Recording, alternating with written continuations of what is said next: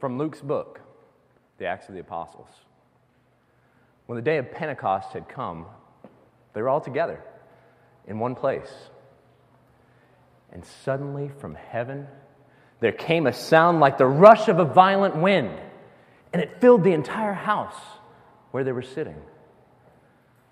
Divided tongues, as of fire, appeared among them, and, and a tongue rested on each of them. And they were filled with the Holy Spirit. And they began to speak in other languages as the Spirit gave them ability. Now, there were devout Jews from every nation under heaven living in Jerusalem. And at this sound, the crowd gathered and was bewildered because each of them heard them speaking in the native language of each.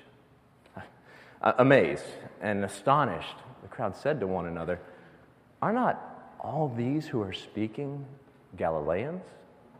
And, and, and how is it that we, each of us, hear them speaking in our own native languages Parthians, Medes, Elamites, residents of Mesopotamia, Judea, Cappadocia, Pontus and Asia, Phrygia and Pamphylia, Egypt, the parts of Libya belonging to the Cyrene, and, visitors from Rome, Jews and proselytes, Cretans and Arabs, all of us hear them speaking in our own language about God's deeds of power.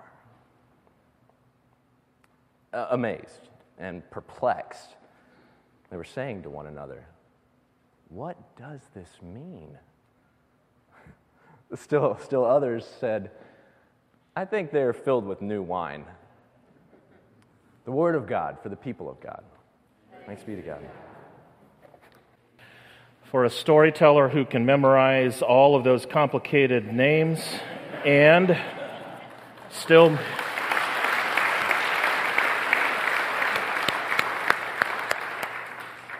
and make red pants look good in the process. we say thanks be to God.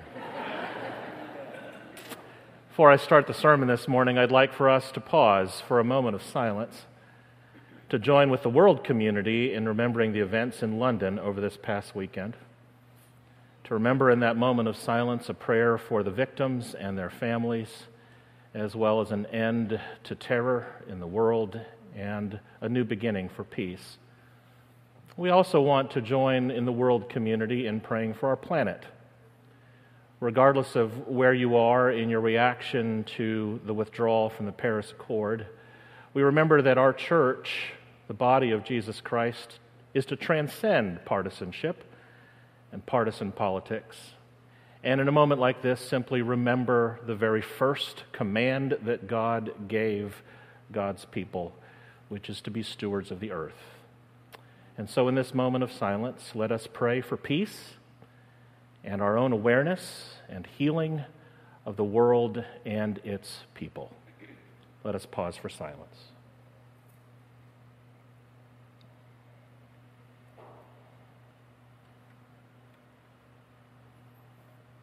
Amen. Today, God has broken the fourth wall, and you have a chance at a new beginning. What I mean by that is that every once in a while, as you are watching a television show or a movie or watching a stage performance, on occasion there is a choice moment when one of the characters who's performing turns and faces the audience and addresses the viewer directly. It's a little jarring at first if you're watching that production, but after a while it becomes inviting, doesn't it? Because all of a sudden, all of this activity that's been happening before you, that story that you've been watching from a casual distance, suddenly sucks you in. And that story, even for that moment, becomes your story. Now, the technical term for this in theatrical speak is the breaking of the fourth wall. It's based on the assumption that when you're watching a stage production, the entire story is unfolding within three visible walls on the stage, and there's a fourth invisible wall that protects you, the audience, from being part of the story. It makes you the casual observer from a distance. But every once in a while, when a character turns and looks at you, that fourth wall is shattered. And for that moment, that story on that stage becomes your story. This is what Pentecost is all about. And this is one of the many reasons why Pentecost Sunday is my favorite holy day of the entire year. Even more favorite than Christmas or Easter, because it's here that God has broken the fourth wall and is looking at you. What I mean by that is, for most of the Bible, we're just casual observers of the story, right? We're not living in Old Testament times when, if we want to experience God, God is audible to us. God speaks to us with such clarity that you can hear God's voice with the same vividness as you can hear mine. And we're not living in gospel times either, are we?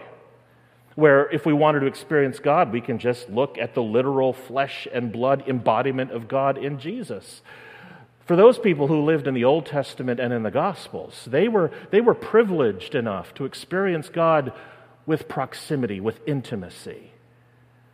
But that's not the way we experience God, right? We have to wrestle. We have to struggle. Sometimes we wonder if God is there at all. Sometimes we think God is invisible or absent or distant from our lives. And that is particularly difficult when we're going through painful and difficult transitions. That's been the theme of these last two weeks, right? For any of you who are going through a difficult transition in your life, a change that has caught you off guard, you might be in the letting go phase. You might be right now in the letting be phase. And all you want is for a new beginning to start. And it would be so much easier if God could relate to you with intimacy, if God could connect to you personally and that's the power of Pentecost. Because in this moment, God has broken down the fourth wall. Because the very way that these early disciples experienced God, the very way that the early Christians experienced God in the book of Acts, the very way that Paul and the early disciples would experience God all throughout the rest of the New Testament is the very same way God is still being experienced all throughout history and even right now. Amen. Not audibly, the way you can hear my voice, not visibly, the way you can literally see the body of Jesus, but through the Holy Spirit. Amen. And that Holy Spirit that touched the earth 2,000 years ago is the same Holy Spirit who's doing the same things in and among us today. And the way those disciples experienced the Holy Spirit then is the way God can be experienced through the Spirit right now. And just like those disciples experienced a new beginning, so can you.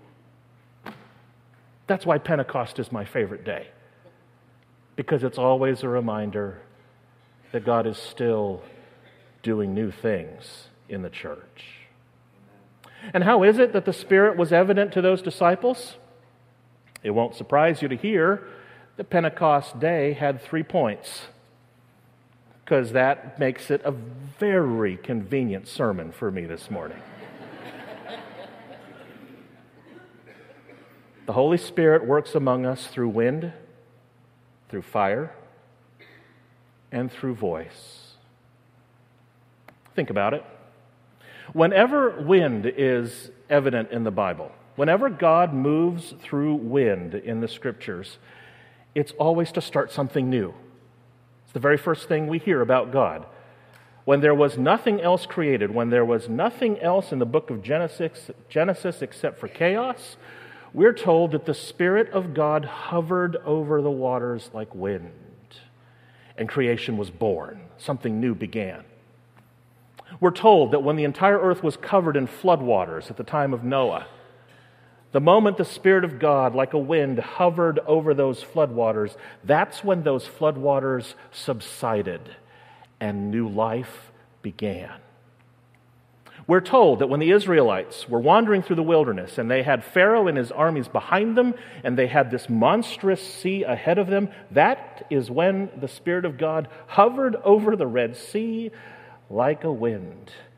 And God blew apart those waters, and the sea bottom became dry land, and those Israelites began a new life.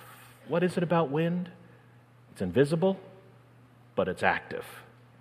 You can't see it, but you know it's there. And that same Spirit of God is at work in your life right now. You know, the Hebrew word for wind is the same Hebrew word for breath, the same Hebrew word for air, and it's the same Hebrew word for spirit. God is as close to you as the air that you breathe. And even though God might seem invisible to you, God is active in your life and has been since the very beginning. God is working in you to live a new beginning. Second, fire. How beautiful is it to have this wonderful banner that is adorning our chancel this morning. Our thanks to Flossie Adams and Janet Saunders for putting this together. It's a visible reminder that when the Spirit came down 2,000 years ago, it set the world ablaze, touched down like tongues of flame upon the disciples. What is it about fire?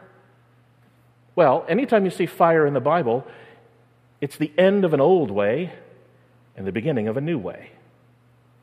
Think about Elijah who was standing there on Mount Carmel, being faced by thousands of enemies. And it's at that moment, in that matchup on Mount Carmel, that God rained down fire, vanquished the enemies of Elijah, and proved once and for all that God was the true God. Think about Elijah again at the end of his life, how he was swept away in a fiery chariot and brought up to heaven to vanquish the ultimate enemy, the enemy of death, because of the fire that carried him up into God's presence. Think about the book of Daniel as three friends, Shadrach, Meshach, and Abednego, were tossed into a fiery furnace, sure to meet their fate. But in the midst of that fire, God was right there in the midst of them to show them safety and security for their life. Whenever fire occurs in the Bible, it is an indication that God is with you and God is putting away, God is burning away all of the things that do not belong in your life. When I was a biology major in college, one of my projects was to spend several weekends at the Boyd Hill Nature Preserve in South St. Petersburg, one of the great treasures of the Tampa Bay community. And I spent some time studying the habitats of tortoises and turtles and the birds and logging where they were, studying their environment. And then the city would come in and set the entire preserve ablaze. A magnificent sight. If you've ever seen a controlled burn, you know that it's an amazing thing to watch all of the underbrush, all of the trees just burn with plumes of smoke into the sky. But it's not something to worry about. Oftentimes, when you hear about wildfires in nature, it's because of adverse conditions like, a, like arson or an accident. But a fire is always nature's way of burning away the decaying, dying matter, the underbrush, all of the stuff that has been cluttering up the earth to prevent new life from springing up. And when a fire occurs, it's always an opportunity for new life to bloom to spring up from the ashes. That's the purpose of fire in the Bible. That slowly, steadily, surely, God is at work in your life to burn away all of the sinful, wayward, wicked ways that have been encapsulating you, drawing you out, sucking out the life from you, preventing you from living into the grace and love that God has for you. And so on Pentecost Day, God's fire touched the earth to give you a new beginning from all of those ways that have been holding you back. Think about the way that Joel talks to the, to the, to the disciples, to the early church, and to the Old Testament in these words I will pour out my spirit on all people. Your sons and daughters will prophesy. Your young will see visions. Your elders will dream dreams. I will cause wonders to occur in the heavens above and signs on the earth below blood and fire and a cloud of smoke. God still works through fire. Sometimes, before you can experience new hope and new possibility, God needs to burn the old ways away. But whenever there is fire in your life, like in a moment of struggle or suffering or trial that many of us are going through even right now, it is a reminder that just as it says in the book of Isaiah, when you pass through the waters, you will not drown. When you pass through the waters, they will not consume you. And when you pass through the fire, you will not be set ablaze. God is with you in the fire and trial of your life. Well, here's the third and final way that the Spirit was evident in the disciples, not just through wind and not just through fire, but through human voice. It should be no surprise to us that one of the hallmarks of the Pentecost moment was that people could hear other people speaking in language. When the Spirit of God is at work, we can hear God's voice through the words of other people that we trust and that love us. This, this is why you can't be a Christian and try to go at it by yourself. We need to hear the voices of other people, even people that disagree with us. This is why you cannot be spiritual but not religious. Why, why you can't be a follower of Jesus and not be in a community of Jesus. This is why you can't make Christianity a solo spectator sport. Because Pentecost reminds us that we need each other, the diversity of voices, even people with whom we disagree, to speak to us. And if you're in a moment of your life when you're waiting for God to speak to you, then maybe God is trying to speak to you through the counsel of a trusted friend or a person who loves you or even someone with whom you disagree who is there to speak to you words of tough love but of deep truth. I want you to know that if today you are in the letting go phase, or if you're in the letting be phase, as we talked about last week, then God is already at work in your letting begin phase. This same God who gave birth to the church and gave a movement, gave birth to the movement of Jesus in the world, is doing a new work in you. Sometimes it's through wind in very subtle, invisible, and imperceptible ways. Sometimes it's through fire, burning away all of the old ways of your past. Sometimes it's through audible ways, such that even though you may not be able to hear the words of God, when you hear the words of other people, you can hear the voice of God. About a thousand years before Pentecost, there was a shepherd boy, a shepherd boy who became king. When David wrote the words of Psalm 16, he was going through a time of deeply significant struggle and transition in his own life. We don't know the exact circumstances of what that difficult transition was. It could have been that he was fearing for his life when Saul was trying to kill him. It could be that he was grieving the loss of his dear friend Jonathan. Or it could simply be that he was going through pain and trial very much like you are going through right now. Regardless of the nature of his struggle, what we hear in Psalm 16 is his conclusion. These words from the psalmist reiterated his faith in God to be with him in the midst of a new beginning. This is what he said I foresaw that the Lord was always with me because he is at my right hand, and I won't be shaken. Therefore, my heart was glad and my tongue rejoiced. Moreover, my body will live in hope because you won't abandon me to the grave, nor permit your Holy One to experience decay. You have shown me the paths of life.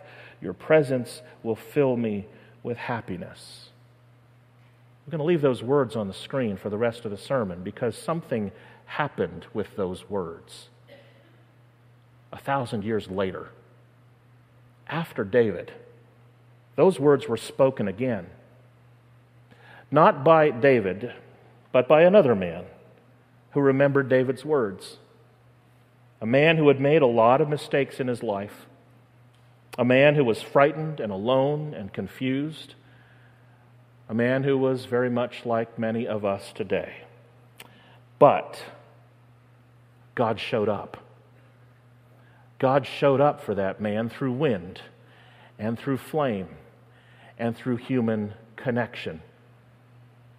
And as a result, Peter was never the same. And when Peter got up on that very first Pentecost day to preach the greatest sermon of his life, a sermon that was fully recorded for us in Acts chapter 2, Peter took a moment in the middle of that sermon to not only remember David's words in Psalm 16, but to quote it verbatim. These are the words that Peter claimed for himself, that he offered for the early church, and these are the very same words that you can claim today. The words of David, the words of Peter, these words of the Spirit for you that remind us that God is always with you, that you will not be shaken, that you can be glad and rejoice because your body can live in hope and God will show you the path of life, and God will fill you with happiness.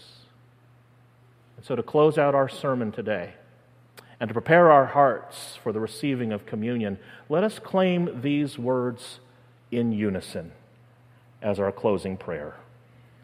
Let us pray. I foresaw that the Lord was always with me. Because he is at my right hand, I won't be shaken.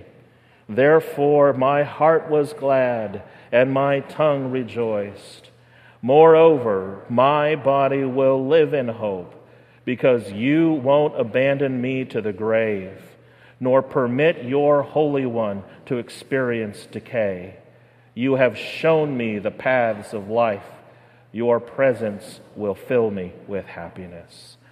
And may the God of wind and flame and voice.